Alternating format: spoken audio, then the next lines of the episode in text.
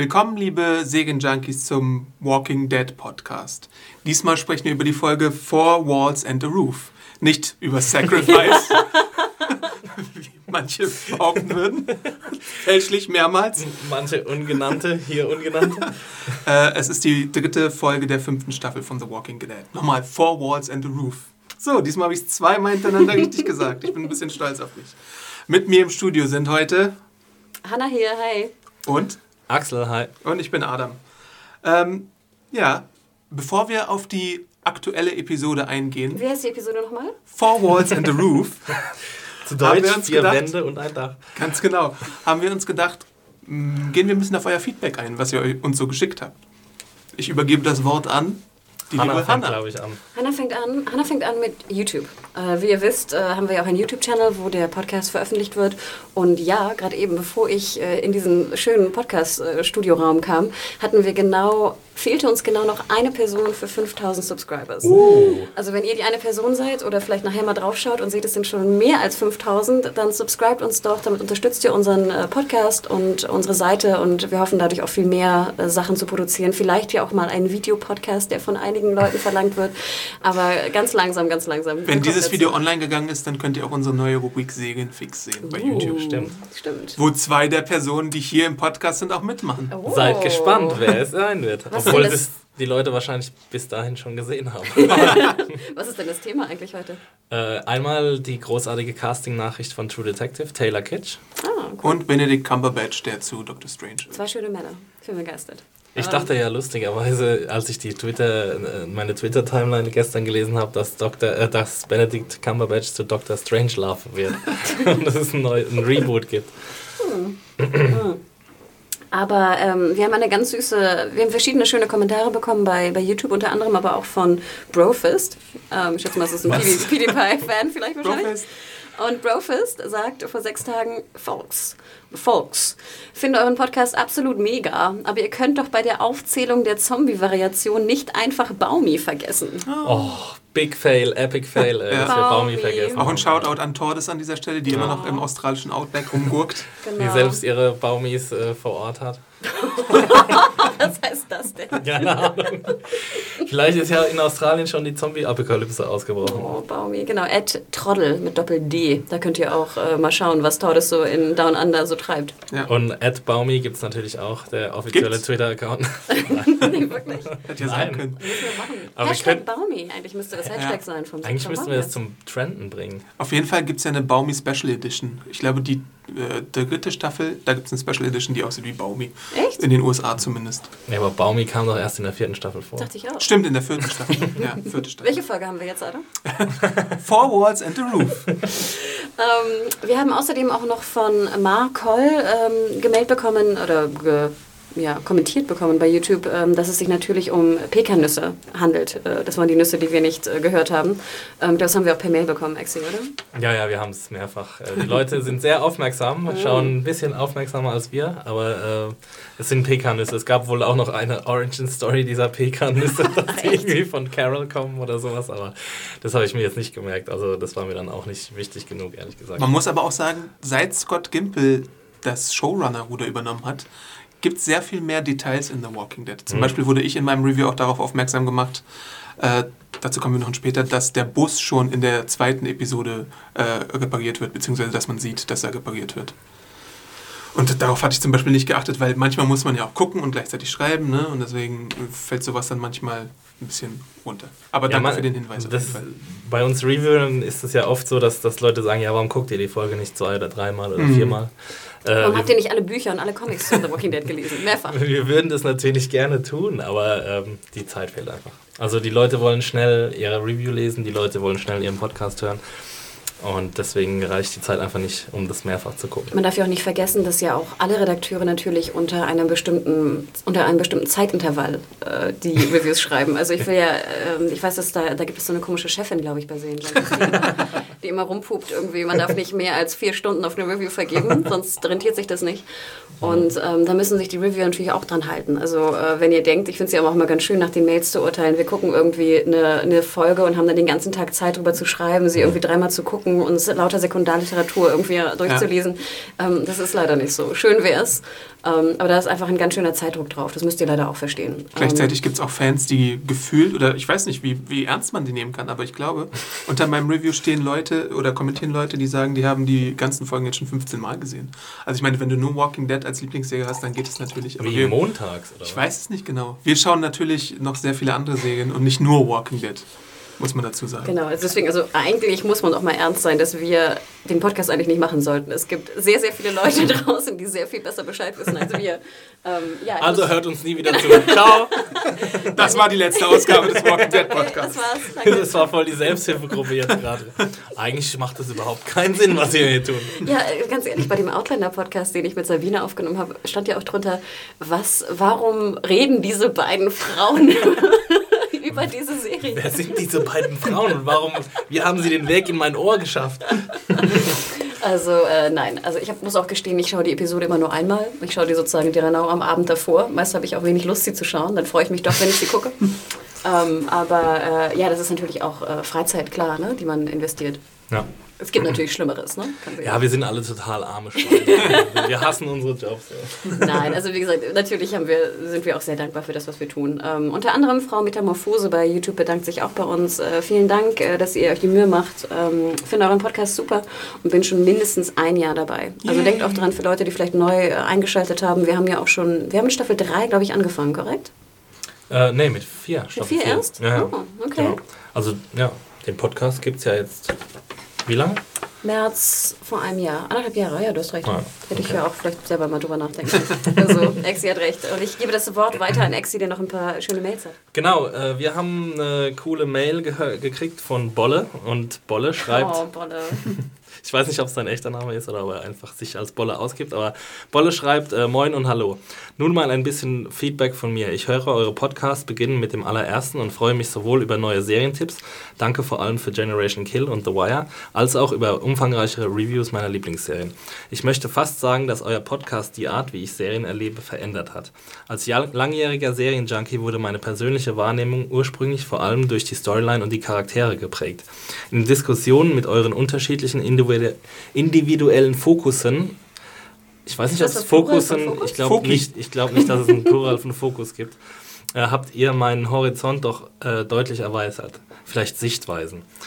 So spielen inzwischen Setbuilding und Bekleidung, in Klammern Hanna, Musik, Soundtrack und Kameraeinstellung, in Klammern Thomas und Axel, sowie Comic-Hintergrundstory, in Klammern Ant, eine große Rolle in meinem Serienkonsum.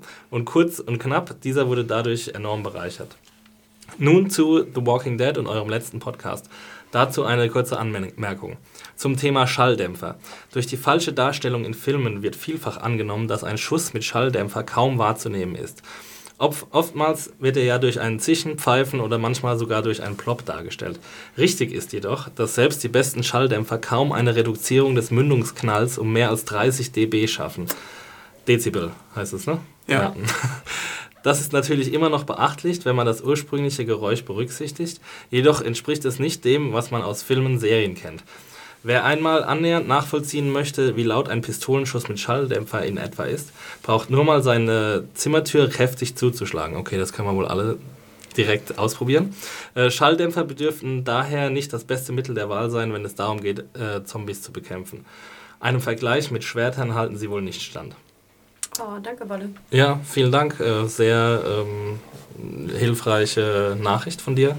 Vielleicht. Und ich fand es auch super interessant, dass Schalldämpfer eigentlich gar nichts bringen. Ja. Gibt es denn einen Film, wo es realistisch dargestellt ist, frage ich mich dann. Also ich muss ja gestehen, diese Mail von Bolle, erstmal danke für auch die lieben Worte, was den Serienkonsum anging. Hm. Ich habe am Wochenende diverse Hanna went down a wormhole. Dokumentation über Schalldämpfer mir angetan. Ja, übrigens, wenn ihr bei YouTube mal sozusagen Schalldämpfer auch eingibt, gibt es echt schöne, interessante, kurze Dokus oder Kurzbeiträge, wo genau darauf eingegangen wird, das halt wirklich in Filmen und auch Computerspielen. Ne? Ich liebe es, in Computerspielen Schalldämpfer zu benutzen. Wer kennt es nicht bei GoldenEye oder so, wie der da klingt? Ich liebe es. Wie baut man einen Schalldämpfer selber? Geflaggt vom BND. Deswegen kann ich mir, da waren so viele Ausschnitte aus Filmen, die ich gesehen habe. Ich habe sozusagen keinen Ausschnitt gesehen, wo es darum ging, wo es richtig dargestellt war. Deswegen kann ich dir das leider nicht beantworten. Ich wollte aber fragen, ob wir nicht Bolle vielleicht in die großartige Kartei aufnehmen wollen. Na klar. Natürlich. Als Schalldämpfer-Experte. Genau. Oder Baby-Waffen-Experte vielleicht. Der kennt sich bestimmt auch gut mit Waffen aus. Ja, ne? Und deswegen, Bolle, vielleicht können wir dich auch in Zukunft nochmal anschreiben, wenn es weitere Schalldämpfer- oder Waffenfragen gibt. Die kommen ja auch zu oft eigentlich bei The Walking Dead vor.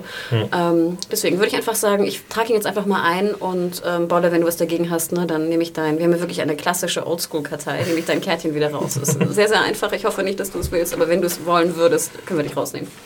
Aber auch natürlich an die anderen Leute, wenn ihr in unserer Kartei aufgenommen werden wollt. Wir kommen nachher nochmal drauf. Wir haben einen weiteren Gast heute, der aufgenommen wird. Nicht Gast, aber einen weiteren Zuschreiber. Sagt Bescheid. So, und jetzt? Previously on The Walking Dead. Was ist in der letzten Episode passiert? Wir haben den geistlichen Gabriel kennengelernt. Wir haben kennengelernt oder wir haben erfahren, dass er in der Kirche alleine überlebt hat, weil er von Konservenmitteln sich ernährt hat. Die hat er von Foodbanks bekommen. Die Gruppe ist mit ihm zusammen auf einen Supply Run gegangen. Und dabei ist herausgekommen, dass dort eine alte Bekannte von ihm war mit einer Brille. Und deswegen ist er ein bisschen, wollte er ein bisschen flüchten. Dabei fandet ihr nicht auch, dass der Zombie so ein bisschen auch so wie so ein Nerd-Zombie? Jeder Zombie mit Brille ist ein Nerd-Zombie. Ja. Dabei ist Bob in ein kleines Scharmützel mit einem Zombie gekommen und als die Gruppe dann zurückgekehrt ist, lachte er irgendwie und entfernte sich von der Gruppe und wurde dann von einer anderen Gruppe mitgenommen, nämlich den Hunters. Unter Anführung von Gustav. Gustav. A.k.a. Garrett. Nennen die sich selbst Hunters? In den Comics heißen die Hunters. Achso, okay. Und er erwähnt, glaube ich, auch, ne? Hunters. Ja. Und die hinterlassen ja auch diese kleinen Axt-Symbole. Axi. Axti. Überall, um den Weg zurück nach Terminus zu finden im Zweifelsfall. Und es stellt sich dabei heraus, dass die Hunters bzw. die Terminiten tatsächlich Kannibalen sind und Bobs Bein gegessen haben. Nun ist die Frage...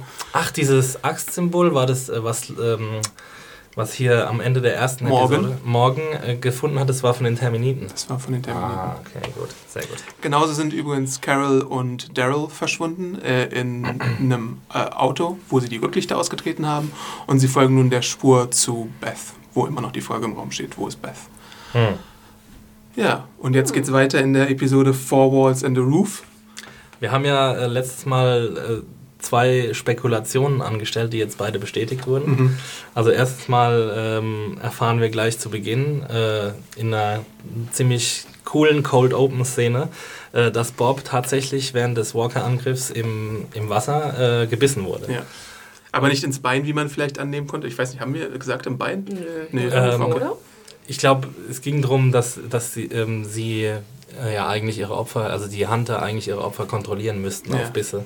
Und das Bein, das hätte ja aufgefallen, wenn am Bein ein Biss gewesen wäre. Aber er wurde in die Schulter gebissen. Es war schon ein sehr schöner Moment, wobei ich den Moment mehr hätte genießen können, wenn ich schon gewusst hätte, wie das Schicksal der Hunter ist. Weil mir dieses Gareth Gustav super Bösewicht-Ding, also dieser Monolog, die sind mir halt wieder richtig also gegen den Strich gegangen. Deswegen kann ich auch gleich mal vorwegnehmen, dass ich extrem erleichtert bin, dass diese Gruppe nicht zum Big Bad von 5.1 wird, sondern jetzt erledigt wurde in dieser Episode, aber ja. Ich muss sagen, es hat mich auch derbe erstaunt, weil ich ja auch, ich lese ja sonst selten Casting News, aber ich habe ja wirklich gelesen, dass Gustav zum Hauptcharakter aufgegradet wurde und ich dachte so, oh shit, und ich dachte, das wäre jetzt schon irgendwie done deal, ne? Und deswegen war ich sehr überrascht am Ende und sehr happy auch. Das haben ja auch sämtliche Kommentatoren immer unter die Reviews geschrieben. Der ist doch in den Hauptcast befördert worden, das kann doch nicht sein. Wann ist der denn in den vor der 5. Staffel? Ja, bevor die 5. Staffel hier. Und das ist eigentlich komisch, wenn sie da schon. Aber das ist doch schön, dass sie eine falsche Fährte legen. Stimmt. Total, die Leute überraschen. Ja, also wenn das dann bitte mehr falsche Fährten. Total. Lest trotzdem gerne weiter, Herr Serienjunkies.de. Ja, nur so bekommt ihr ja die falschen Fährten.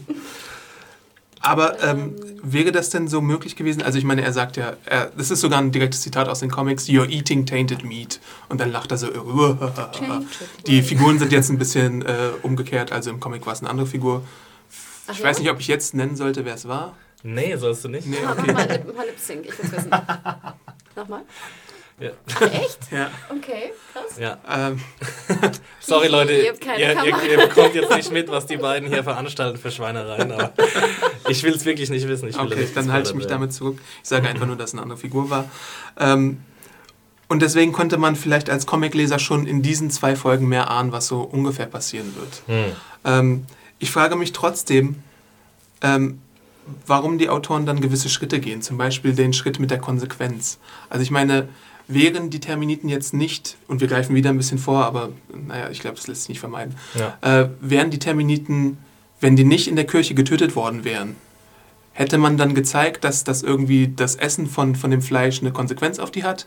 Oder glaubt ihr, dass es wirklich so ist, weil es gegrillt wurde oder gekocht wurde, dass dadurch nicht der Zombie-Virus schneller zugreift? Finde ich auch einen interessanten Einwurf. Also mich hätte es auch interessiert, was jetzt eigentlich passiert mit ihnen.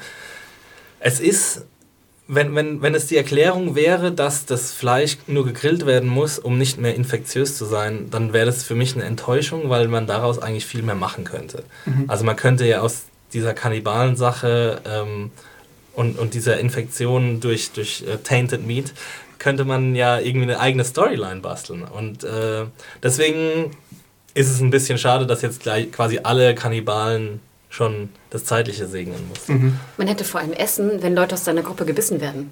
Ja, stimmt. Also sie hätten quasi Bob weiter verspeisen können, ne? Ja, so wie Zwicky bei den Simpsons, so hieß, glaube ich, das Krabbentier, was Homer da ist, was er erstmal als Haustier hält und dann später verspeisen muss, weil es so in den Kochtopf fällt. Ein Simpsons-Exkurs im Walking Dead Podcast. Aber ich fand trotzdem auch interessant in der Szene, dass sozusagen die Fragen ja auch, die haben wir ja auch aufgeworfen in der letzten Folge, ne? Und dass sie die ja auch aufwerfen, ne? Sie spucken das Fleisch ja auch aus und sagen so, und sie wissen es ja selber nicht scheinbar, wo ich immer denke, hätte man jetzt in 3 Jahren, 2 Jahren, wie viele Jahren auch immer oder Monaten Kannibalismus da nicht irgendwie schon mehr Erfahrungswerte gesammelt?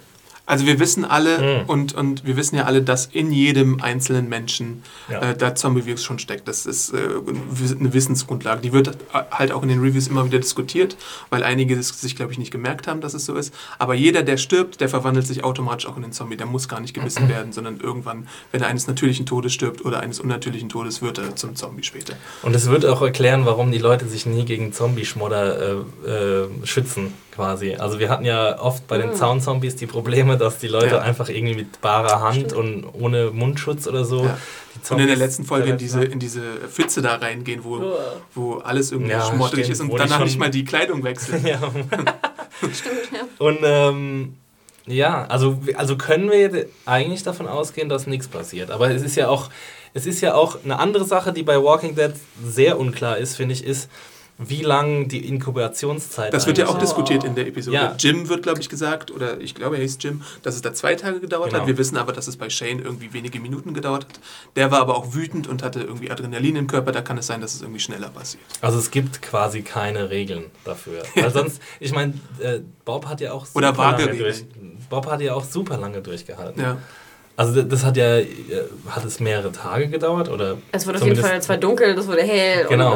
Und er ist ja im Hellen gebissen worden. Ja. Das heißt, es hat mindestens einen Tag gedauert. Ja. Ich dachte ja auch immer, jetzt gleich verwandelt er sich, gleich beißt er, weißt du, dann... Ja, damit wurde natürlich auch gespielt. Ne? Gleich beißt er ihr in den Kopf oder so, als sie dann so ihren Kopf... Ganz ehrlich, so, ich würde dann nicht mehr meinen Kopf auf seine Brust legen. Ja, ich dachte auch, dass man irgendwie noch diesen tragischen Moment dann dahinter setzt und Sascha irgendwie noch beißen lässt, bevor die Gruppe irgendwie zu neuen Ufern aufblüht. Oder dass sie noch sieht, wie er sich verwandelt. Ja. Ne? Und dass sie es dann nicht irgendwie über sich bringen kann oder so.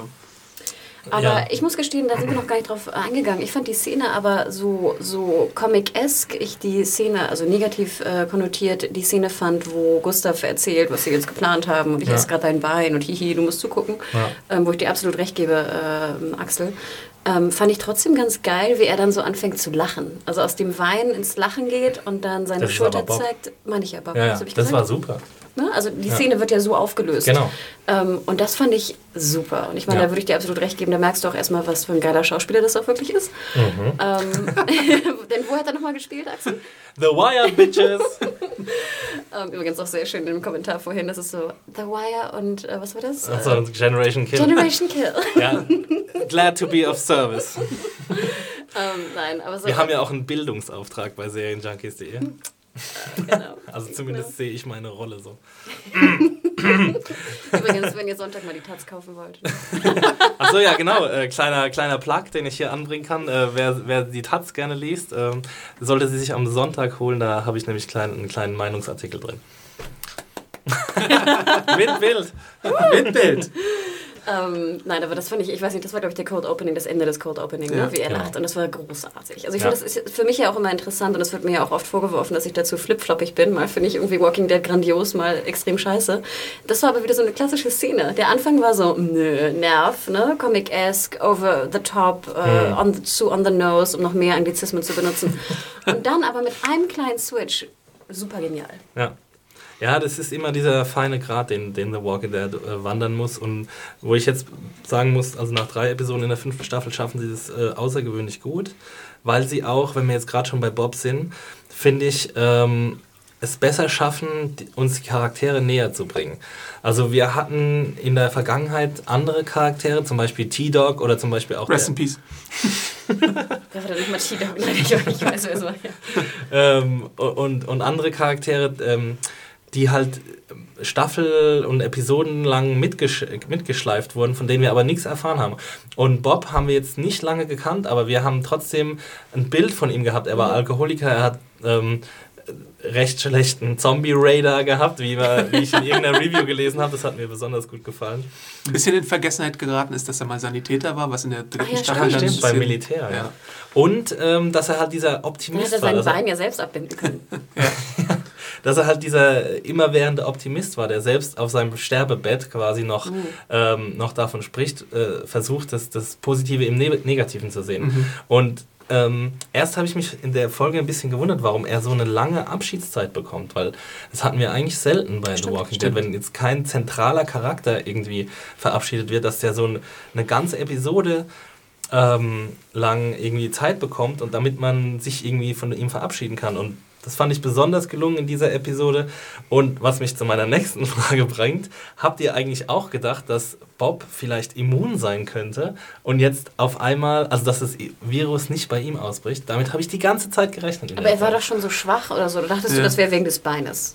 Ja, wegen des Beines. Ja, genau. Er war schwach wegen des Beines und weil er halt, ja... Also ich dachte, es sollte schon zeigen, dass er halt immer schwächer wird und sich halt sozusagen peu à peu gleich verwandeln wird. Also da fand ich, hätte man dann die Schwäche ein bisschen abmindern lassen müssen, um mich glauben zu belassen, dass er immun sein könnte. Aber er kann ja auch Fieber haben von diesem Beinding und so. Also es ist durchaus nachvollziehbar, wenn es so gekommen wäre. Auf jeden Fall war ich die ganze Zeit da gesessen und habe gedacht, warum geben die dem jetzt so viel Zeit? Da muss doch jetzt noch irgendwas kommen. Es ist natürlich auch so eine... heißt es Konterkarierung des Falls Tyrese und Karen, wo Tyrese jetzt überhaupt gar keine Zeit hatte, sich zu verabschieden, weil Carol sie so plötzlich genommen hat. Und hier ist ja auch dieser ganze Handlungsbogen um Sascha und Tyrese. Und Sascha und Tyrese sagte ja, möchtest du nicht Abschied nehmen, statt irgendwie mit auf unsere Rachertour zu gehen oder so. Und dann gibt es ja auch diese ganze schöne Verabschiedung, wo Bob nochmal irgendwie allen Tschüss sagen kann. Und so. Das war auch eine... krasse, starke Szene mit Rick und seinem Kind auf dem Arm und er hält irgendwie auf einem Arm hält er Judith und mit der anderen Hand hält er Bob irgendwie fest. Das war schon stark. Aber kurze Frage. Der ist jetzt also ein Typ, der sich zu 99% gleich verwandeln wird. Gleich. Du weißt nicht, gehst du da mit deinem Baby hin? Ja, ich glaube, das spricht mal wieder dafür, ich meine, ich höre mich jetzt mittlerweile wie eine kaputte Leier an, aber das spricht mal wieder dafür, dass dieser Umgang mit Zombies halt normalisiert wurde und dass sie mittlerweile einfach genau wissen, was sie zu tun haben. Und wahrscheinlich kennen sie auch mittlerweile genau die Symptome, die eintreten, bevor sich einer komplett verwandelt. Aber dann fände ich es gar nicht so schlecht, wenn sie mal darüber irgendwie reden würden. Ja, oder diskutieren würden natürlich. Oder irgendwas. Also ich finde sozusagen die Regeln, in Anführungsstrichen, via Charakter zu besprechen, fände ich gar nicht schlecht. Aber ich weiß nicht, also wir haben das ja jetzt schon so oft gehabt, auch in der letzten Episode mit dieser Wasserszene, wo alle so selbstverständlich da reingehen, wo Michonne irgendwie noch mit anderen redet, während sie einen Zombie tötet. Das ist, Köpfer macht. Das ist ja immer das, was Leute sagen, show, don't tell. Also statt drüber zu reden und zu jemandem sagen zu lassen, okay, wir kennen die Zombies jetzt schon so lange, dass wir uns dran gewöhnt haben, zeigt man es einfach. Und ich finde, Walking Dead hat es oft genug gezeigt, damit wir das verstehen können. Und auch speziell in dieser Szene. Ich weiß nicht, ich komme irgendwie nicht drüber hinweg, dass es eher Clumsiness ist, dass sie keine Regel aufstellen wollen und sie sozusagen peu à peu pro Episode je nach Spannung ändern. Also Clumsiness von den Autoren. Genau, als dass es wirklich jetzt bewusst ist im Sinne von alle lernen dazu und wissen, was die Regeln sind und reden nicht mehr drüber. Es gibt ja immer noch diese Sache, dass sie nie irgendwie Treffpunkte verabreden, wenn die Gruppe sich mal trennen sollte oder sowas. Deswegen fand ich zum Beispiel auch sehr spannend in der 4. Staffel mit dem Governor diesen Doktor da, der gespielt wurde von diesem Schauspieler, den ich auch ganz gern mag, von Good Wife. Den Milton-Darsteller. Den Bruder. Ja. Weil ich finde, es eigentlich auch mich, und ich bin keine besonders wissenschaftlich gepolte Person, mich würde so wahnsinnig einfach die Forschung auch an den Zombies interessieren. Nicht, dass ich da jetzt so rumforschen würde, aber natürlich würde ich gerne Sachen wissen wollen. Ja, klar. Das ist ja auch ein großer Teil, der in The Walking Dead eigentlich gar nicht stattfindet. Das hatten wir am Ende der 1. Staffel mit diesem Wissenschaftler. Der, glaube ich, der hat ja eröffnet, dass das... Nee, das haben wir am Ende der 2. Staffel erst erfahren, dass alle das Zombie-Virus in sich tragen. Aber er hatte doch auch irgendwie irgendeine neue Erkenntnis haben wir durch ihn gekriegt. Ich glaube, dass man sie mit einem Kopfschuss nur töten kann oder sowas. Ja, wir hatten es immer mal so andeutungsweise, aber es ist noch nie so richtig behandelt worden. Und ja, die Hoffnung ist jetzt natürlich, für alle, die Comics noch nicht kennen, dass in Washington vielleicht ein paar Antworten auf uns warten. Aber wir wissen ja auch, dass einige Producer schon gesagt haben, dass es nicht unbedingt um die Antworten geht. Eine Frage zu Adam, zu den Comics. Gibt es da mehr Regeln? Also gibt es Regeln, die aufgestellt werden und befolgt werden? Oder ist es dort auch ähnlich schwammig, sagen wir mal so? Undefiniert, denn das so schwammig. Es gibt schon ein paar mehr Erklärungen, aber so feste Regeln gibt es da, glaube ich, auch nicht wirklich. Nee, nicht wirklich, nee. Man würde mich mal interessieren, liebe User, was denkt ihr darüber? Ist es sozusagen, weil sie den Umgang schon so gelernt haben und es ihnen relativ wurscht ist und sie genau wissen, wie Michonne, dass ich auch mit dem Rücken, wenn ich woanders hingucke und mit anders rede, einfach so parallel mein Messer da ins Gehirn stoßen kann? Oder ist es eher wirklich die Autoren, die sich nicht festlegen wollen und dann je nach Episode und nach Spannungsmoment da irgendwie ein bisschen sich Freiheiten erlauben lassen wollen? Finde ich ganz interessant. Eine Sache, die ich ja ganz interessant finde, Bob wird da vor die Kirche geworfen, so als Ablenkungsmanöver und so, und dann nehmen sie ihn in die Kirche auf. Und Bob sagt dann auch direkt, dass er gebissen wurde. Also es ist jetzt nicht so, dass er irgendwie das Geheimnis für sich behält, sondern sagt ganz klar heraus, du, pass mal auf, ich wurde hier gebissen. Und dann bietet ihn ja Gabriel auch die Couch an und sowas. Aber war das denn die Strategie von den Terminiten, ihn da hinzugeben, damit er turnt und die Leute angreift? Oder was war sozusagen ihre Strategie? War ja genau das, was Rick gelesen hat quasi, dass sie sehen, er wurde gequält von den Terminiten und ihm wurde ein Bein abgenommen. Und dann sollen sie losgehen. Genau, und dann soll halt Rick seinen Gegenangriff planen. Und das war ja genau ihr Plan, dann quasi die Schwächeren, die Rick wahrscheinlich zurücklassen würde, zu überfahren. Und das war dann der Doppelplan von Rick. Genau, er hat das Ganze durchschaut und ich meine, ja... Wollen wir schon über die Szene reden? Oder? Ja, wir leiten da jetzt langsam rüber, ne? Ja. Also ich meine, Gareth redet ja auch, oder Gustav, wie ihr ihn nennt, redet ja auch die ganze Zeit, gibt Bob ja auch so unglaublich viele Informationen. Ja. Er sagt eben über Carol und Daryl Bescheid, dass die irgendwie weggefahren sind. Warum macht er das? Das ist super convenient, deswegen stören mich auch diese super Bösewicht-Dinger, diese ich erzähle dir meinen ganzen Plan, bevor ich dich umbringe. Und das ist ja so, in allen möglichen Billo-Action-Filmen ist das ja so die allgemeine Trope, okay, unser Held wird gefangen vom Bösewicht und dann erzählt er erstmal alles, was er vorhat, um die Weltherrschaft an sich zu reißen, gibt damit alle seine Schwächen preis und dann schafft der Held natürlich die Flucht. Dann redet er die ganze Zeit noch über seine Familie, dass die umgekommen sind teilweise, sein Bruder und seine Mutter. Ich glaube, Mary gilt jetzt quasi als die Mutter. Das wusste man vorher noch nicht, oder? Ich glaube auch nicht unbedingt. Es wurde vielleicht so leicht angedeutet. In der 1. Episode hatten wir es ja schon gesehen, dass die beiden sich so Arm in Arm trösten. Stimmt. Okay. Und dann erzählt er auch noch diese Sache mit den Frauen, die besser schmecken, weil sie irgendwie eine Fettschicht haben, biologisch gesehen oder so. I've got a theory. Aber er labert und labert und labert und hört sich halt so auch sehr gerne reden, habe ich so den Eindruck. Auch dann, als er später in die Kirche kommt, da kommen wir dann später nochmal zu, labert er ja wirklich die ganze Zeit nur, und ich frage mich, warum er wieder da labert. Ja, das ist natürlich ultra convenient vom Drehbuch-Ding, aber, ja. Weil er halt, du hast es ja schon gesagt, er hört sich super gern selbst lahm und er ist halt der Superwillen und glaubt halt, dass er irgendwie die Formel gefunden hat. Fandet ihr ihn unheimlich oder eher auch ein bisschen lächerlich? Zweiteres. Ja, er ist halt so ein bisschen hipstermäßig unterwegs, ne? Deswegen, er hat doch gar keinen Bart. Deswegen weiß man nicht genau, was man von ihm halten soll. Also er hält sich, glaube ich, für den schlauesten... mit so einer Brille. Ich glaube, er hält sich irgendwie so für die schlauste Person im Raum. Und deswegen labert er und demonstriert damit quasi, wie überlegen er ist, weil er allen sagt, ich werde das und das jetzt tun und ihr könnt dagegen gar nichts machen. Aber spätestens nach dieser zweiten Tirade war klar, er muss eigentlich schneller verschwinden, als wir zunächst angenommen haben, weil... Du kannst ja so einen irgendwie nicht eine halbe Staffel lang als Bösewicht aufbauen, der halt einfach total unglaubwürdig ist und zweitens auch noch einfach nur ein absoluter abstoßender Antisympath. Ich meine, klar, Antipath, natürlich kann man das machen. Da kommt noch ein Schurke auf uns zu, der genau das ist. Und der ist toll. Ja, siehst du, du sagst ja schon, er ist toll. Ich meine, das reicht ja schon. Wenn er toll ist, ist er besser als Gustav. Also wenn er dann irgendwann mal in der Säge eingeführt wird. Was ich halt nicht verstehe, ist, ich finde ja immer, dass Leute oder so Bösewichte noch unheimlicher sind, wenn ich nicht genau weiß, was die eigentlich im Schild führen. Ja, natürlich. Und warum sie Sachen tun. Also klar müsste ich wissen, was deren Motivation ist, aber sozusagen...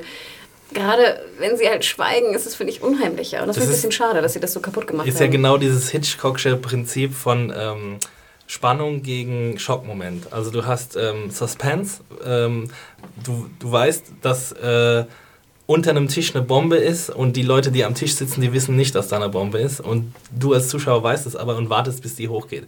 Und bei diesen Schockmomenten, wie wir es jetzt mit Gareth hatten, am Anfang, dieses, okay, er ist der schlimme Kannibal und er ist der Superbösewicht, das hält halt für ganz kurze Momente nur an. Und dann denkst du mir, oh, boring, Nexter und so. Und wenn du das so ein bisschen mehr mit mehr Suspense aufgebaut hättest, dann wäre das halt einfach ein spannenderer Charakter gewesen. Aber so haben sie ihn ja zum Glück jetzt bald gecached. Ich glaube, das Suspense-Thema müssen wir gleich nochmal aufgreifen, weil ich ja diesen Moment in der Kirche sehr, sehr spannungsgeladen empfand. Aber ich will erstmal kurz... Wusstest du noch nicht, was passiert? Ich wusste nicht unbedingt, in welche Richtung es geht. Also warst du dir nicht sicher, dass jetzt gleich Rick kommt? Nicht wirklich. Nicht? Okay. Du wusstest schon, oder was? Also ich weiß nicht, ich will mich jetzt hier auch nicht zu weit aus dem Fenster lehnen, aber ich habe halt... Ich meine, sie haben 8000 Mal diesen Türknauf eingeblendet und sie haben ständig... Also wenn du weißt... Sobald du einen Türknauf mehr als 3 Mal eingeblendet siehst, weißt du, dass jetzt gleich irgendwas Überraschendes passiert. Mhm. Also ich weiß nicht, vielleicht habe ich auch einfach schon zu viele Serien in meinem Leben gesehen, aber... Nee, was ich unlogisch fand in dem Moment, war, dass es halt so lange gedauert hat. Also ganz ehrlich, sie hätten das einfach der Weg bis zu einem bestimmten Punkt, wo Martin dann gesagt hat, are we done yet? Bis dahin dachte ich mir schon, jetzt könnte denen was passieren. Genau. Aber sobald du merkst, dass es in so einer Szene so lang dauert, weißt du, dass noch was Überraschendes passieren wird. Weißt du, das ist mein Problem damit. Ja, aber das Ding ist, es hätte ja auch schief gehen können, weil sie so viel Zeit gelassen haben. Und dann finde ich es immer blöd. Ja, aber in dem Moment weißt du halt einfach, dass es nicht schief geht, weil... Ja, aber die Logik der Umsetzung stört mich dann schon wieder so viel. Ach so. Weißt du, weil es einfach zu lang gedauert hat. So ein bisschen wie die Baseballkeule bei Glenn. Weißt du? Er hat einfach, ne? Genau, aber das ist ja genau das gleiche Prinzip. Die Baseballkeule bei Glenn, du weißt genau in diesem Moment, er wird nicht sterben. Genau. Und das war genau das gleiche gestern bei der jetzigen Episode. Du weißt genau, Karl und Tyrese und wer da noch drin war, Gabriel, die werden nicht sterben. Ja, das Ding ist aber, Exi, ich wünschte mir, sie würden mal gegen diese, weißt du, Türknauf-Ästhetik gehen. Ja klar, das sind halt... Dass sie dich mal überraschen, weißt du? Das sind halt Tropen, die halt immer wieder vorkommt. Aber wenn du dir anschaust, wer in dem Raum war, das war Eugene, der ist nicht der geilste Kämpfer, da war Judith drin und da war Gabriel drin. War da noch einer drin? Was? C-A-R. Karl? Karl! Ich halte mich so die ganze Zeit zurück und du provozierst mich hier so. Wer war da noch drin, Adam? Wie heißt die Episode nochmal? Herr Karl. C-A-R. Ja, und natürlich Tyrese, der aber jetzt auch nicht unbedingt bekannt ist dafür, dass er Menschen umbringen wird. Aber Judith ist doch eine tolle Kämpferin.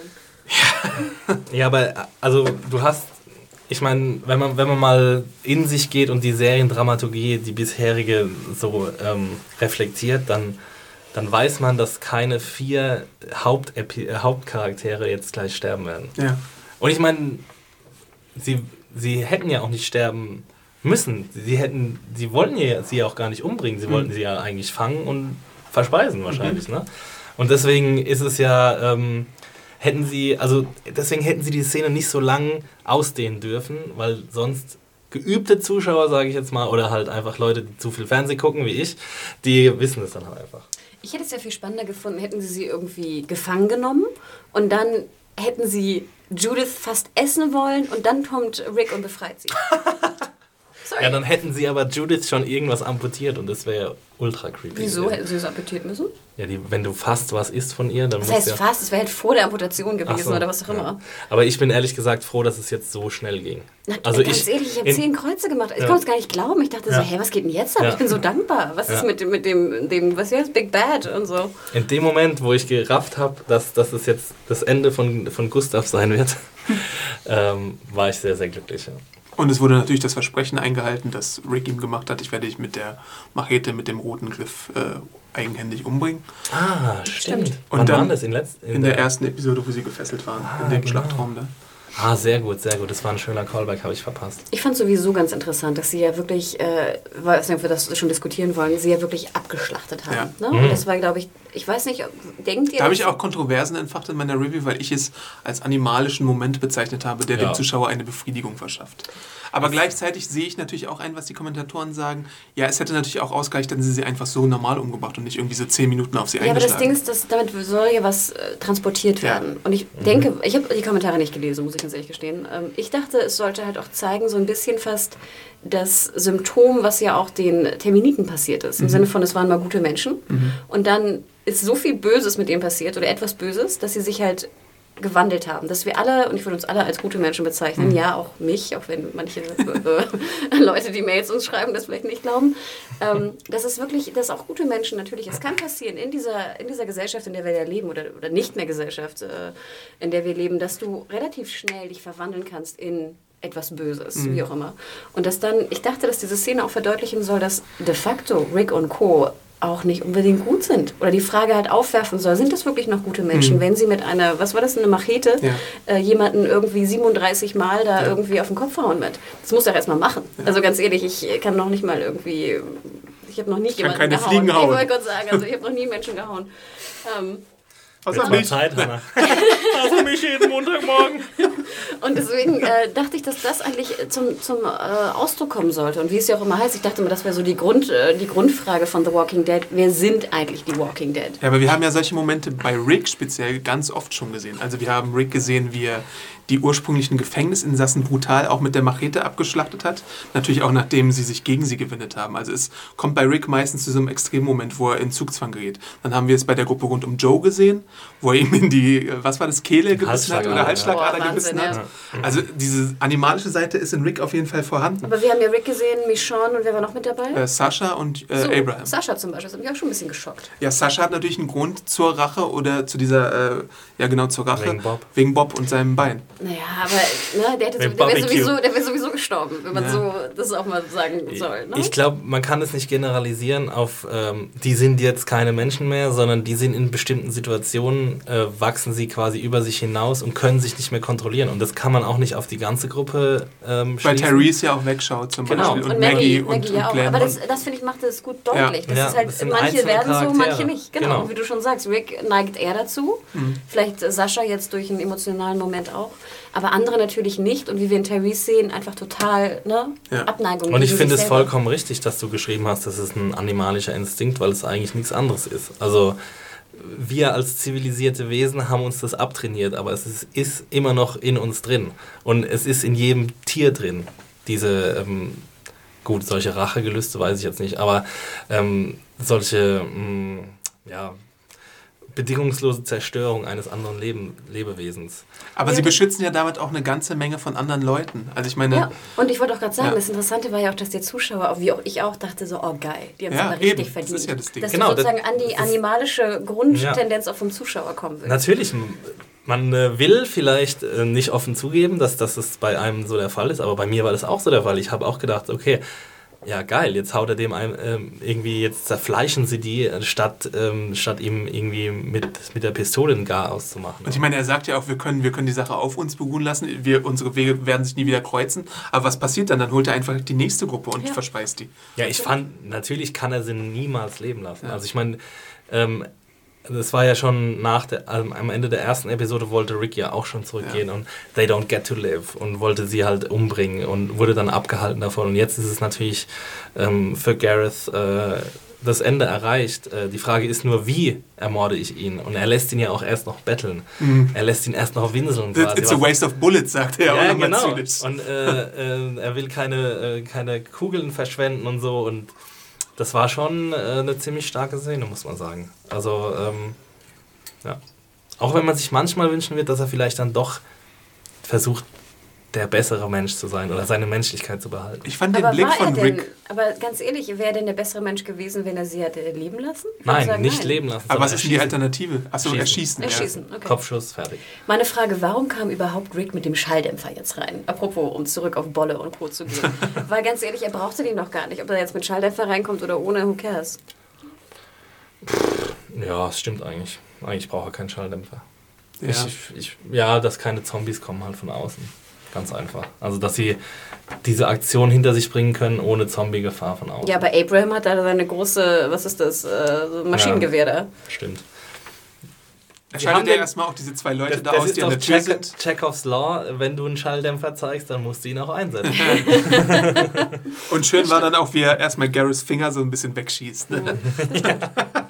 Ich hätte mir ein bisschen mehr Licht gewünscht in den ganzen Szenen, weil diese ganze Brutalo-Zerhauerei und Zerfleischerei, die hat man irgendwie gar nicht so richtig gesehen.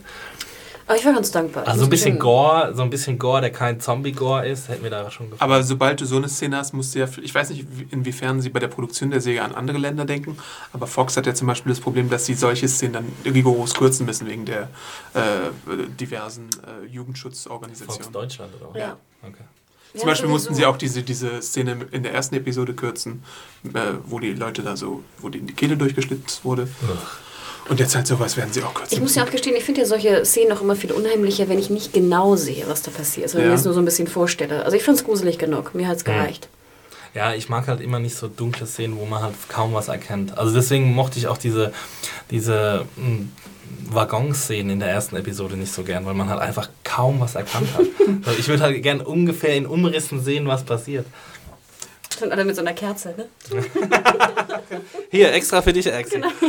Wie wichtig oder wie symbolisch war denn für euch der Ort, in dem das ganze Gemetzel stattgefunden hat? Adi kommt wieder mit seiner Religion, sehr geil.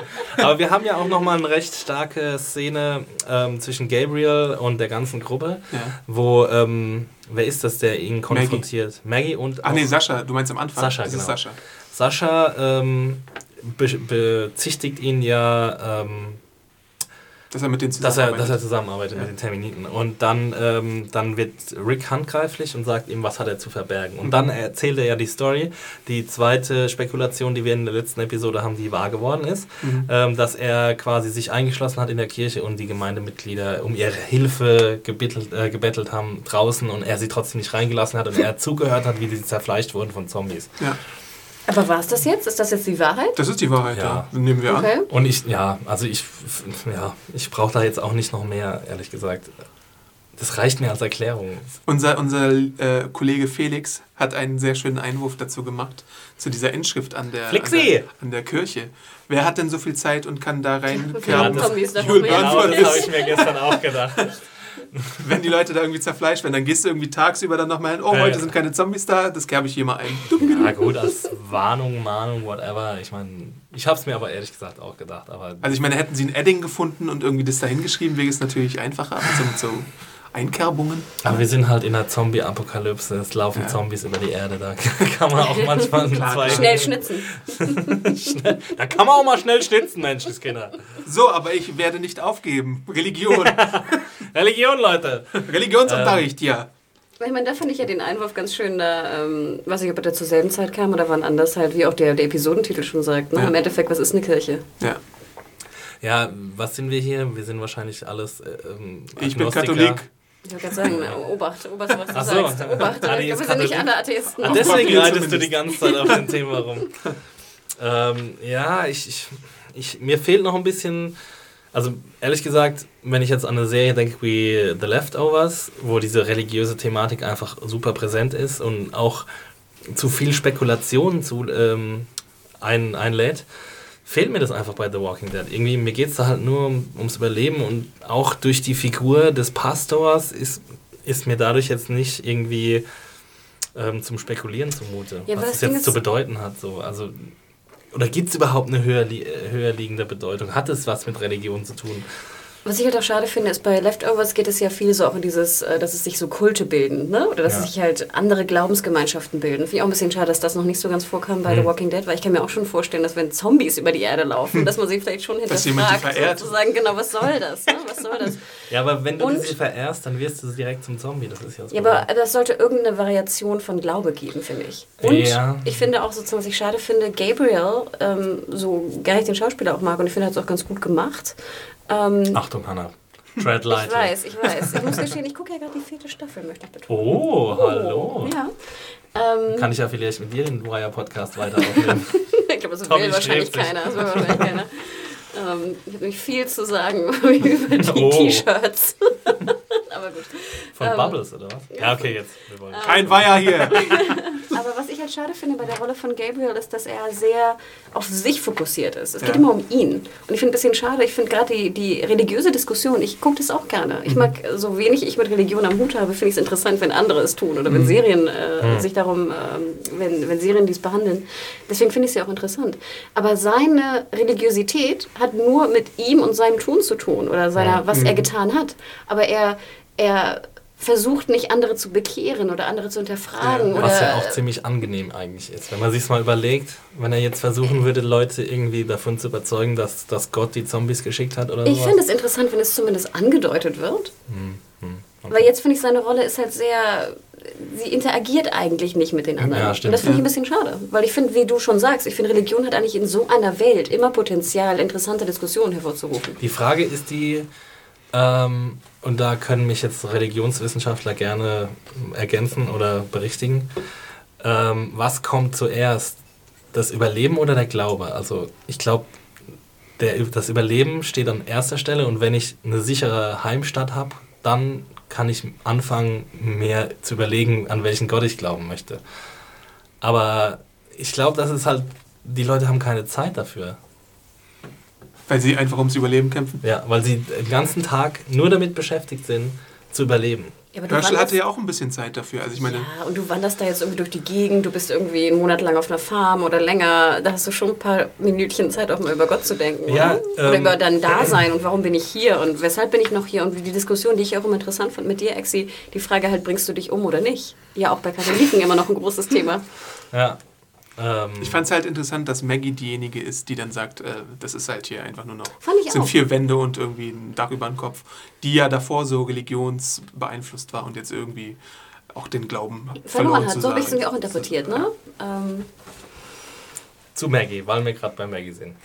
Warum zur Hölle verliert Maggie kein Wort über Beth? Ja. Was ist da los? Ja. Also ich meine, das finde ich wirklich ein bisschen schlampig vom Drehbuch. Maggie jetzt einfach zu so einem Non-Charakter irgendwie zu machen, der in jeder Episode... Und sie geht einfach weg mit Abraham. Wir können ja jetzt das Segway machen zu Abraham und der Auseinandersetzung mit Rick. Und also Abraham will nach Washington weiterfahren, will keine Zeit verlieren, weil es ihm zu gefährlich vorkommt in der Kirche. Und Rick will da bleiben, weil Beth und weil Carol und Daryl... Carol! Verschwunden sind. Kurzer Einwurf. Ich fand aber auch dass Abraham jetzt mitten in der Nacht losfahren will. Ja. Naja, aber die Gefahr ist jetzt immanent, weil er weiß, Bob ist jetzt wieder da und der erzählt ihnen von den Gegnern, von denen sie davor nichts wussten. Also ich meine, es ergibt Halbsinn. Die Szene hat für mich auch nicht 100% funktioniert, aber ich fand's okay. Ich fand dieses Alpha-Male-Getue zwischen Rick und Abraham, finde ich ein bisschen angestrengt, finde ich, ein bisschen aufgesetzt. Ja, es ist so ein bisschen ein künstlicher Konflikt, stimmt schon. Ich finde es okay, dass sich am Schluss jetzt die Gruppen getrennt haben. Das finde ich, gut, dass wir nicht diese eine Riesengruppe haben, weil es ja wirklich 15 Leute sind oder so mittlerweile. Ja, aber dass sich dann, ich meine, Maggie sagt ja nicht zu Abraham, dass sie mitfahren will, sondern Glenn sagt es quasi, wir beide fahren mit, weil Tara bietet sich erst an und das ist Abraham egal.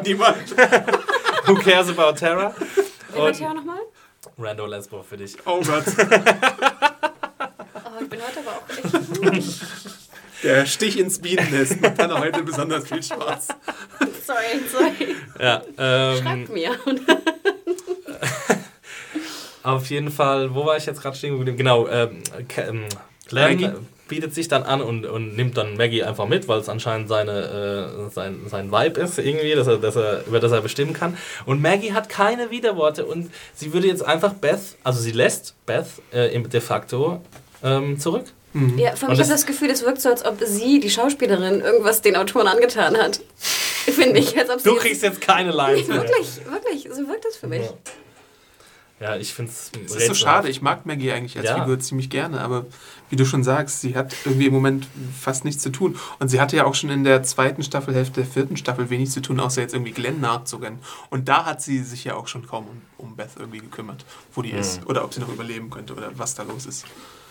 Ja, es ist rätselhaft. Und wissen eigentlich die anderen, was mit Beth passiert ist? Aber ich glaube, haben überhaupt die anderen mal irgendwie in Wenn, Wort dann müsste ja Daryl was dazu gesagt haben. Ja. Und Daryl ist ja jetzt nicht der redseligste. Naja, aber er hat, Beth ist in einem Leichenwagen entführt worden. Das wird er wohl erzählt haben. Also, das kann ich mir jetzt auch nicht vorstellen, auch wenn er nur ein bisschen was in seinen Bart krummelt. Aber das wird er wohl irgendwie halbwegs erzählt haben. Wollt ihr noch ein Eichhörnchen haben? Davon werdet ihr 3 Tage satt. Ich meine, ihm ist Beth ja so wichtig, dass er einfach in der Nacht weglaufen würde und einem Auto nachgeht zusammen mit Carol. Also da ist ja schon irgendwie, also ich meine... Ja, vor allem versorgt ja auch immer so zusammen, die Gruppe, wir gehen zurück, um den zu retten. Ja. Ne? Carol macht jetzt Rambo, um die Leute zu retten. Ja. Und jetzt Beth wird entführt. Ja, tough luck. Who the fuck cares? Wo ist Beth? Was wird eigentlich aus Barrel? Stimmt.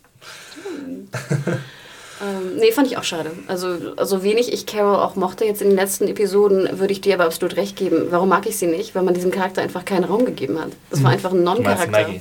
Sorry, was hab ich gesagt? Carol. Maggie. Du magst nämlich Carol. Ich liebe Hanna. Carol. Das ist die einzige, die ich wirklich mag. Immer schon.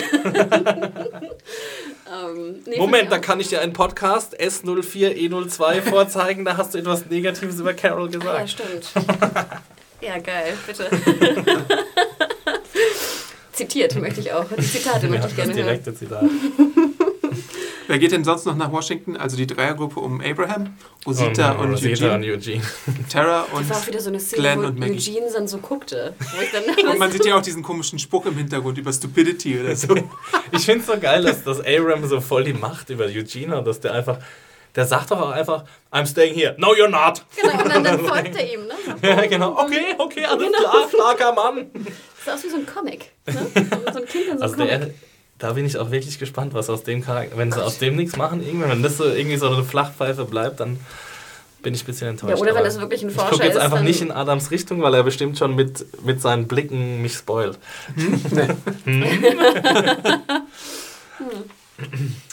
Ja, und der Bus wurde natürlich auch repariert, wie man ganz klar in Folge 2 sieht, in einer ganz langen Einstellung, wo Abraham ganz kurz unten drunter hängt. Wie hieß die Folge nochmal? Weiß ich nicht mehr. Was ich aber auch ganz geil fand, war diese eine Szene, ich weiß nicht, ob nur mir das aufgefallen ist, ob ich gestern schon extrem müde war, als ich die Folge sah, als die Gruppe um Rick dann zur Schule gehen, ne? Also in diesem Doppelablenkungsmanöver, da ist so eine ganz lange Einstellung. Ja. Auf das Schild. Ja, wo ich dachte, was war das? Ich dachte irgendwie, hat sich jetzt mein Laptop irgendwie aufgehängt? Ich dachte so, irgendwie, da kommt jetzt irgendwie so ein Matchcut oder sowas, aber da kam nichts. Nee, und dann siehst du nur so aus der Entfernung, wie sie so lang laufen, ne? So am Rand. Ich dachte so, hä, was ist denn das für eine Szene? Aber der Schnitt war super weird in der Episode, auch am Ende, aber das war natürlich beabsichtigt. Also diese Szene war super merkwürdig, ja. Die mit dem Schild meinst du jetzt? Ja. Aber welche Gruppe war das eigentlich, die da entlang gelaufen? Die Rick-Gruppe, dachte ich. Ja. Aber da war das die andere Gruppe, die weg war. Ja, weiß ja. Danach wurden beide Gruppen. Nee, danach wurde nämlich eine Szene geschnitten, in der sich die Gruppe von Gustav, der Kirche nähert. Und das war nämlich so, weil dieses Schild, das soll doch das Schild von der Schule sein. Von der Schule, ja.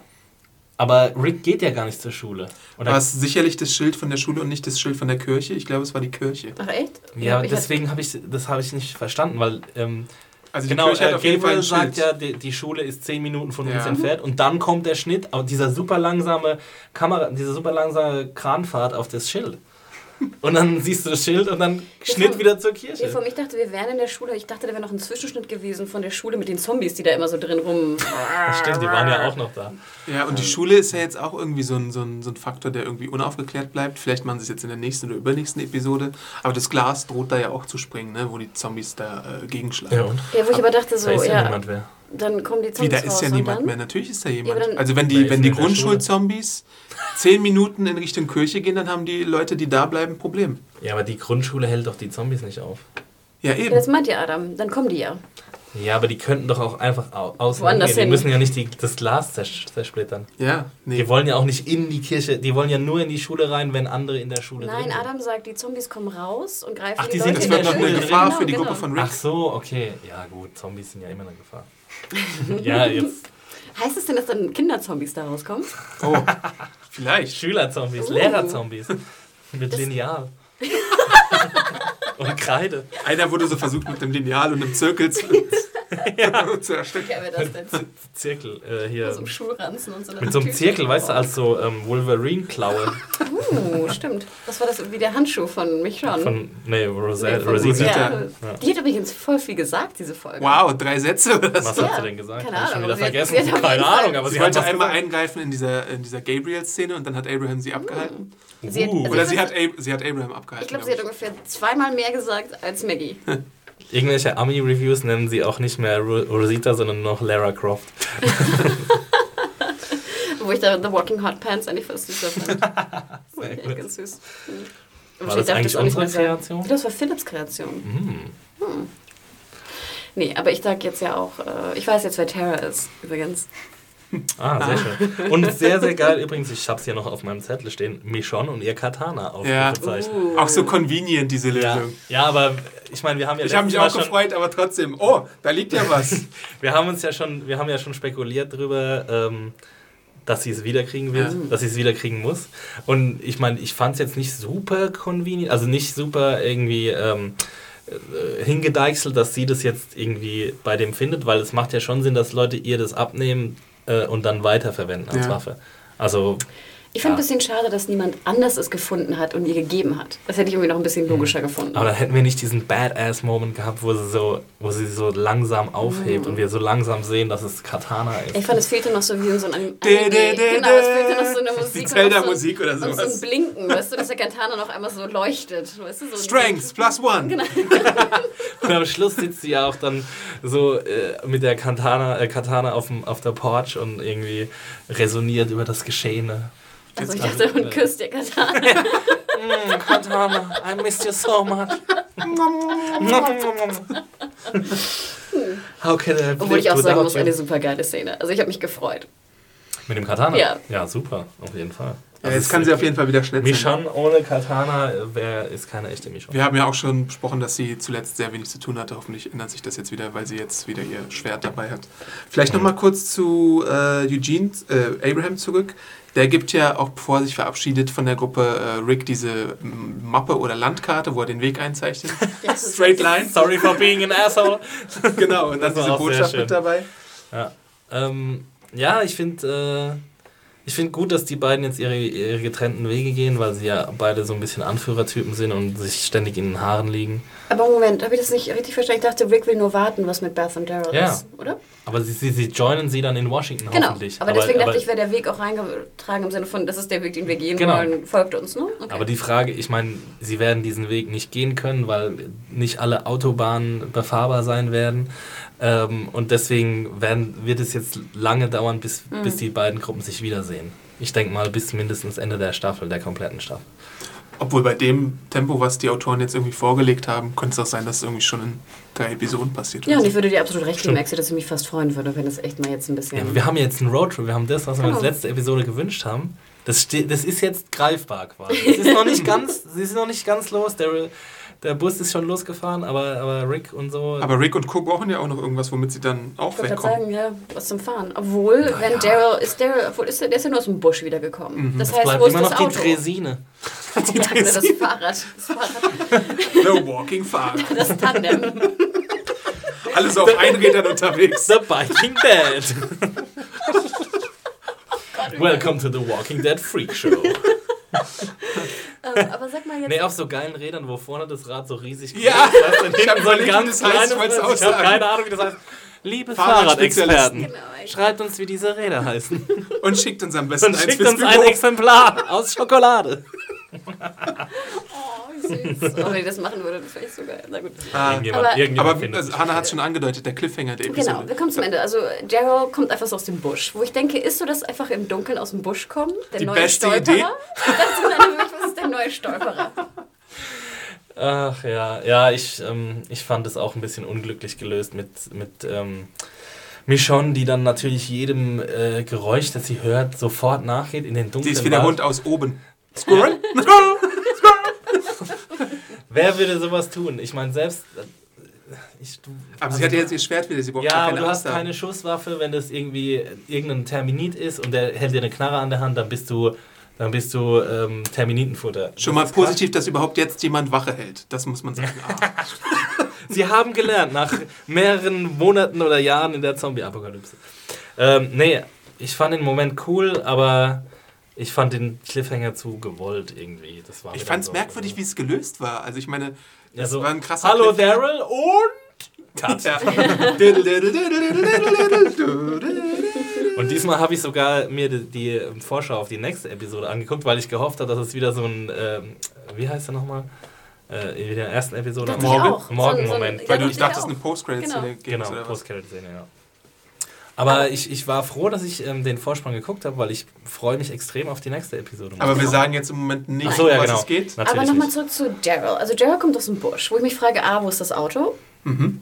Weil das wäre ja, sonst fand ich ganz gut gewesen, wäre das Auto wieder zurückgekommen. Ja. Sie hätten das Auto nehmen können, um den Bus hinterher zu fahren. Aber Carol ist scheinbar weg. Mhm. Und Beth, wir wissen es nicht. Wir wissen nicht, wer da sein Begleiter im Busch ist. Irgendwer ist da ja. Mhm. Was denkt ihr? Also weißt du es, Adam, wegen der Comics? Nö. Daryl gibt's ja trotzdem nicht. Irgendwie Carol mit einer schwer verletzten Beth oder sowas sein. Aber wäre das denn nicht irgendwie zu viel Cliffhanger-Aufbau für das, was es ist? Also ich würde Carol ausschließen wollen, glaube ich. Sonst hätten sie Carol, glaube ich, gezeigt. Okay. Warum machen sie so großes Geheimnis darum? Eigentlich. Wer fehlt denn noch? Morgen könnte es doch sein. Die Leute, die in dem Auto waren, sind uns nicht bekannt. Morgan ist eine Option, die... Gibt es noch jemand, der bekannt ist, wo wir nicht wissen, wo er ist? Eine Beth fehlt halt noch. Ist Carol? Shane kein Zombie mehr? Herschel hat überlebt, es ist Herschels Kopf. Sehr geil. Auf dem Rad. Robbed by Shane. Oh Gott, ey. Aber sonst sind ja alle da eigentlich. Also vielleicht noch jemand, den Gabriel kennt. Vielleicht hat er doch nicht die ganze Wahrheit gesagt. Ich weiß es nicht. Es muss ja eigentlich jemand sein. Ich spekuliere jetzt drauf, dass wir in der nächsten Episode... davon nichts sehen und dass wir erst in der übernächsten Episode sehen, wer das war. Kann sein. Weil es ist wahrscheinlich so ein riesen Überraschungsmoment, dass es jetzt nicht direkt in der nächsten Episode auflösen. Ich glaube auch, dass man jetzt eher wieder zurückgeht, was ist mit Beth passiert. Mhm. Ja, glaube ich auch. Oder es ist... Carol. Keine Ahnung. Ein schöner Kommentar, den es dazu gab, es könnte ein Hund sein. Komm mal auf, Dog. Oh, sehr geil. Weil Norman Reedus sich die ganze Zeit schon einen Hund wünscht für die Säge. Echt? Oh, okay. Ja, hätte ich jetzt auch nichts dagegen. Aber da würde er ja nichts wirklich sagen. Oder Where's Walt and his dog? Ich wollte gerade sagen, Vincent von Lost. Oh, nö. Aber halt, sorry, ich habe gespoilert. Ach so, ja, stimmt. Großer Spoiler. Sorry, großer Lost-Spoiler. Wir spoilern eine Serie, die vor 10 Jahren angefangen hat. Und ein Eisbär-Spoiler. Ja, aber spannend. Also Fazit vielleicht noch zur Folge, oder? Sind wir fazitbereit? Ich bin fazitbereit, aber du kannst gerne anfangen, Hanna. Oder willst du nicht? Die Folge hat mir, glaube ich, wieder einmal verdeutlicht, dass, wie ich, glaube ich, schon erwähnt habe in diesem Podcast, dass es einfach bei Walking Dead geht es bei mir auf und ab. Mhm. Es gibt Momente, die finde ich unglaublich geil und freue mich irgendwie in den Ast. Mhm. Und dann gibt es wieder Szenen, wo ich einfach denke, bescheuert. Wirklich bescheuert. Und ich reg mich auf über so viel Dummheit. Vor allem Dummheit in der Inszenierung und Dummheit in der Umsetzung. Und Hinterfragung, was sollte das jetzt, weil ich so verwirrt bin von der Logik, dass ich einfach gar nicht begreife, was da gerade passiert. Und ich fand, dafür war diese Episode ein typisches Beispiel. Im Endeffekt würde ich sagen, dass die guten Szenen vielleicht sogar fast ein bisschen überwogen haben, weil ich doch jetzt wirklich auch spannend finde, was mit Beth passiert ist. Und mich freue auf die nächste Episode, ja. Ich weiß nicht, es ist für mich so eine Episode, die so, wie gesagt, sehr pro-con irgendwie aufgewurmt hat. Ihr müsst erstmal erzählen, vielleicht finde ich dann besser meine Worte. Ich fand es eine ziemlich starke Episode wieder. Ich bin sowieso ziemlich zufrieden mit dem bisherigen Staffelverlauf. Was heißt das? Ahnt nix. Ich habe nur geräuspert. Achso. Ja, auf jeden Fall fand ich vieles gut. Ich fand es sehr gut, dass Bob so einen langen Abschied bekommen hat. Wie gesagt, also nicht nur, weil es Bob ist, sondern weil es... Vielleicht lebt er ja noch in der nächsten Folge.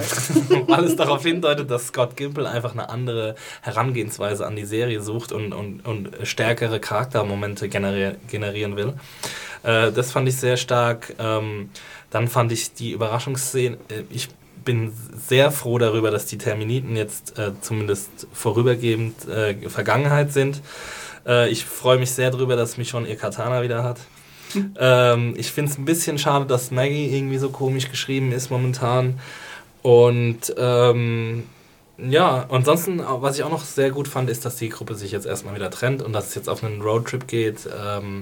Und der Cliffhanger hat für mich auch funktioniert. Ich meine, da bin ich jetzt kein irgendwie Typ, der sich darüber aufregt und sagt, wie können die sowas tun? Ich meine, davon leben Serien und dann sollen sie es so machen. Und ich bin gespannt, was weitergeht. Es gab wirklich Leute, die dagegen waren, dass es einen Cliffhanger gab? Ja, es gibt generell Leute, die dagegen sind, dass es Cliffhanger gibt. Also ich habe... Doch. Ja. Schaut nicht Lost. Spoiler. Spoiler, in Lost gibt es Cliffhanger. Aber ich fand die Folge sehr gelungen wieder und... freue mich darüber, dass die neue Staffel so gut ist bisher. Ich muss mir immer anhören, dass ich irgendwie unter 4 Sterne gebe für Folgen. Aber ich bin bei Walking Dead halt auch ein bisschen sparsamer, was so die herausragenden Episoden angeht und die Bewertung von denen. Ich fand die Episode jetzt wieder ein bisschen stärker als die davor. Ich fand die Kirchenszene unglaublich spannend. Ich fand die Resultate, die daraus gefolgt sind, sehr spannend und vielversprechend. Ich finde gut, dass die Gruppe getrennt ist. Ich finde gut, dass Michonne ihr Schwert wieder hat. Die Vehemenz, mit der die Terminiten beseitigt wurden, fand ich sehr spannend und diskussionswürdig, was wir auch hier bewiesen haben. Ich freue mich auf die Auflösung des Cliffhangers jetzt bald und weiß wirklich nicht, was passiert, weil es war wirklich in diesen beiden Episoden so, dass man als Comicleser gewisse Sachen extrem schon wissen konnte. Und jetzt, wo diese Geschichte in Gang gebracht wird, dann weiß ich quasi fast gar nichts. Also ich bin jetzt sehr gespannt, wie es da weitergeht. Top. Ich habe übrigens noch ein paar Quoten. Also du hattest ja auch noch Feedback, ne? Ach, ich hatte noch eine kleine Mail hatte. Ich glaube, die passt jetzt nicht mehr ganz so sehr, aber vielleicht nochmal ein kleines Shoutout und Dankeschön an... Kartei, glaube ich, rein. Genau, an Ole, der uns eine sehr süße Mail erzählt hat, geschrieben hat, auch wie er die Episode fand, und er fand sie auch sehr, sehr spannend und sehr tense. Das war sein Ausdruck. Ich denke mal, das ist eine Anspielung, hoffentlich, an uns. Er sagt zum Beispiel, kritisiert zum Beispiel auch, jedoch schien mir vieles, wie zum Beispiel das plötzliche unbemerkte Auftauchen Ricks in der Episcopal Church, schätze ich mal, wo ich denke, wurde erwähnt, was für eine Kirche es ist. Ja, steht ja auf dem Schild. Ach, stimmt. Ja. Stimmt. Ein bisschen, nun ja, hergeholt. Aber das ist The Walking Dead. Also kann man da wohl mal eine Ausnahme machen. Alles in allem war es mal wieder eine super Episode und ich bin mehr als gespannt, wer da mit Daryl aus dem Gebüsch kommt. Freue mich schon auf den Podcast. PS, würde mich gerne für die Kartei anbieten. Ich will ehrlich sein, einen akademischen Titel oder so kann ich nicht vorweisen. Jedoch würde ich mich als sehr gut informiert über Survival im Allgemeinen bezeichnen. Könnte euch da so einiges darlegen. Aber erst einmal bis zum nächsten Podcast.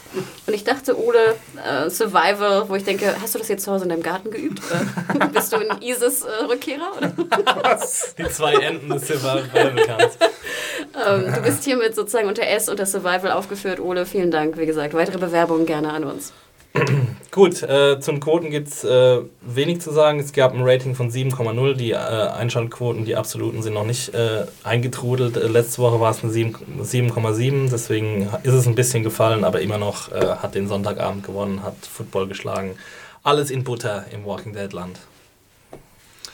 Und vielleicht, Hanna, noch ein Shoutout von dir? Wie man uns dann unterstützen kann. Ah, stimmt. Oh Gott, wir haben nur so viele Outshouten heute. Shoutout. Und zwar, genau, wir haben ja dieses Jahr kann man fast sagen, diese Season keinen direkten Sponsor, aber wir würden natürlich auch weiterhin wollen, dass wir Podcast weiterhin fortführen. Deswegen, wenn ihr uns unterstützen wollt und mehr Podcasts hören wollt, dann geht doch mal auf Serienjunkies.de im Allgemeinen. Aber guckt vielleicht auch mal in unseren Schnäppchenblog. Den könnt ihr oben in der Navigation unter Shop nee, unter Schnäppchenblog. Schnäppchen, genau, Schnäppchen. Könnt ihr da draufklicken und wie gesagt, wenn ihr irgendwas vielleicht mal kaufen wollt bei Amazon oder ähnlichen Anbietern, könnt ihr es ja vielleicht auch darüber machen. Damit unterstützt ihr direkt natürlich auch unser Tun und direkt auch sozusagen die Produktion von Podcasts. Ja, vielen Dank dafür schon mal. Und es kostet keinen Cent mehr, wenn ihr irgendwie über Amazon was bestellt. Nein, oh Gott, natürlich nicht. Also genau, denkt nicht, dass ihr jetzt da irgendwie mehr zahlt. Ihr zahlt den normal selben Preis, ob ihr auf Amazon.de geht oder via Schnäppchen bei uns einkauft. Aber ihr unterstützt sozusagen den guten Zweck des Podcasts. Mhm. Sehr guter Zweck. Ja, ne? Ansonsten könnt ihr uns bei iTunes Bewertungen und Feedback hinterlassen. Ihr könnt uns eine Mail schreiben an podcast.serienjunkies.de. Ihr könnt uns die Artikel kommentieren. Ihr könnt uns bei YouTube finden und dort einen Daumen nach oben oder nach unten geben oder abonnieren. Wir sind ja jetzt, wie gesagt, an der 5000 Follower-Grenze und freuen uns darüber sehr. Es wird jetzt auch wieder mehr YouTube-Content geben, wie wir schon angedeutet haben. Unser Serienfix seht ihr bald und auch vielleicht auch noch ein paar andere Formate. Also haltet mal die Augen und Ohren offen. Ansonsten findet ihr uns bei Twitter. Das habe ich lange nicht mehr so gesagt. Stimmt. Twitter. Wo findet man dich da, Hanna? Weiterhin unter Mediahore, MEDIAWHORE. Und dich, Axi? Mich, Axi, findet man unter Max Stilecht. Und ich bin Awesome Arndt bei Twitter. Da findet ihr mich über Wrestling-Tweeten oder über Pokémon. Arndt mit A-N-T hinten. Genau. Ich sehe immer so einen Superhelden mit so Arndt-Man-mäßig. Ja. Ich spiele auch die Hauptrolle in dem Paul-Rudd-Film, nicht Paul Rudd. Genau, und @Serienjunkies ist natürlich auch das offizielle, der offizielle Tweet-Handle von Serienjunkies.de. Könnt ihr auch mal reinschauen. Und ich glaube, wir sind doch relativ aktiv, finde ich, mittlerweile bei Twitter. Mhm. Außer Axi. Super Twitter. Wir bedanken uns, dass ihr wieder zugehört habt und freuen uns auf euer Feedback. Danke, bis bald. Ciao, danke. Ciao. Lass alles raus. Lass es raus.